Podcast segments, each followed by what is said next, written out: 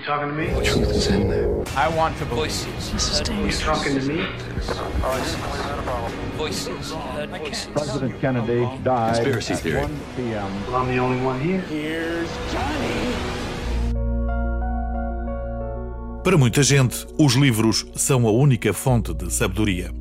Os livros perpetuam o conhecimento e são o melhor legado dos nossos antepassados. Pois bem, em 1981 foi descoberto na Buriácia, uma pequena república de origem mongol situada na Sibéria, um livro que promete revolucionar a forma como nos temos relacionado com os extraterrestres. Já agora, foi também na Buriácia que, em abril de 2011, foi descoberto o corpo de um suposto alien e que foi notícia um pouco por todo o mundo. Bem, voltemos ao livro. Supostamente, foi compilado nos tempos do Joseph Stalin e era usado pelos operacionais da SMERSH, o Departamento de Contra-Espionagem da União Soviética, e é uma espécie de manual de instruções para os agentes secretos.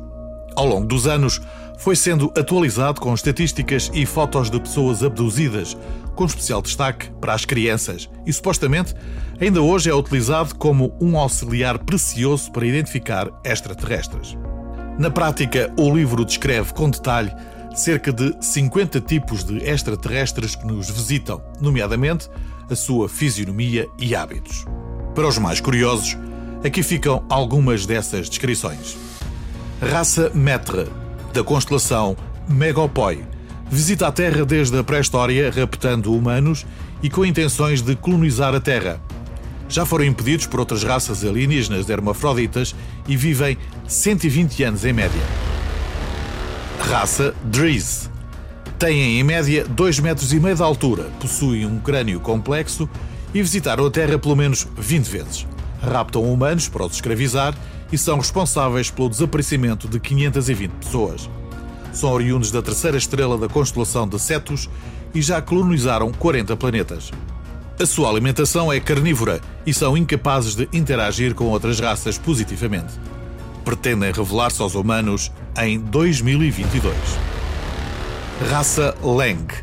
São de estatura pequena, medindo aproximadamente 70 cm de altura. São oriundos da sexta estrela da constelação, como a Berenices. Já colonizaram 10 planetas e são dos visitantes mais antigos e podem ser confundidos com gnomes e elfos. A última visita ocorreu em 2006 e já raptaram mais de 10 milhões de pessoas. Raça Semad. São oriundos do planeta Svok da constelação Bataray. Deslocam-se em naves cônicas, idênticas às nossas, mas possuem apenas seis destes meios de transporte. Já colonizaram 18 planetas e têm um grande interesse pela religião humana. Trata-se de uma raça em extinção. Raça Grizzly. Têm a estatura do ser humano e possuem cabelos muito finos. São oriundos da constelação de Virgem e visitaram a Terra pela primeira vez ainda no tempo dos faraós, tendo vivido 10 anos entre eles. Acompanham a nossa história e o desenvolvimento da humanidade. Raça Dorsai. São pequenos, medindo aproximadamente meio metro de altura. Visitam a Terra com frequência e são oriundos do sistema Cassiopeia. São carnívoros e alimentam-se de outros extraterrestres e humanos, claro. A última vez que nos visitaram foi em 2001, nos Alpes Suíços. Raça Strom. São oriundos da ursa menor. São invertebrados e têm 2 metros de altura.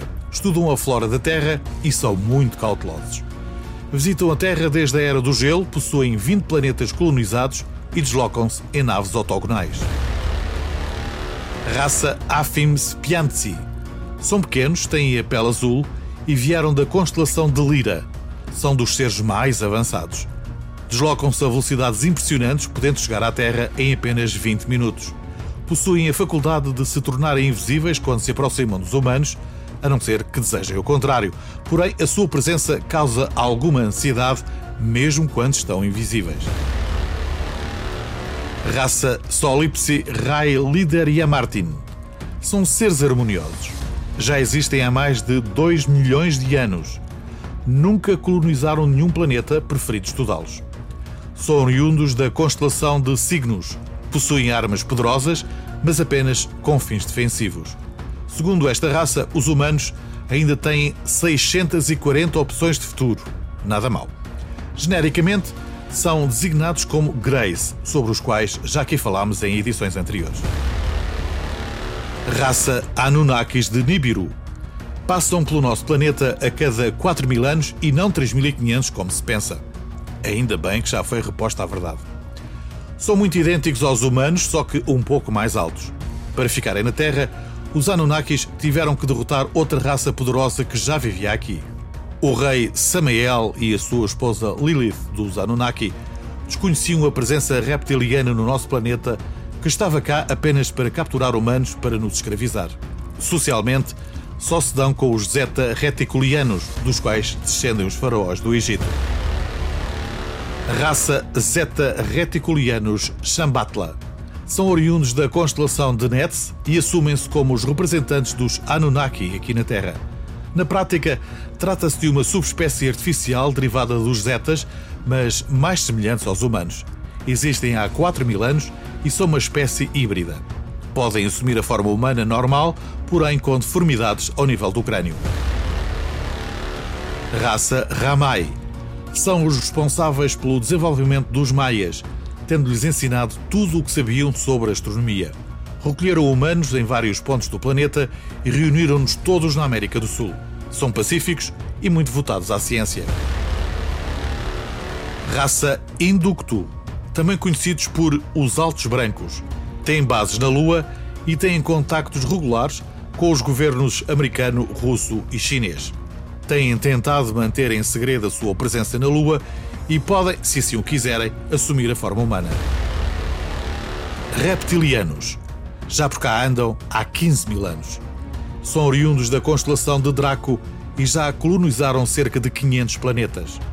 São muito avançados tecnologicamente e possuem vários poderes paranormais, entre eles a invisibilidade, a interdimensionalidade e a habilidade de assumirem diversas formas físicas.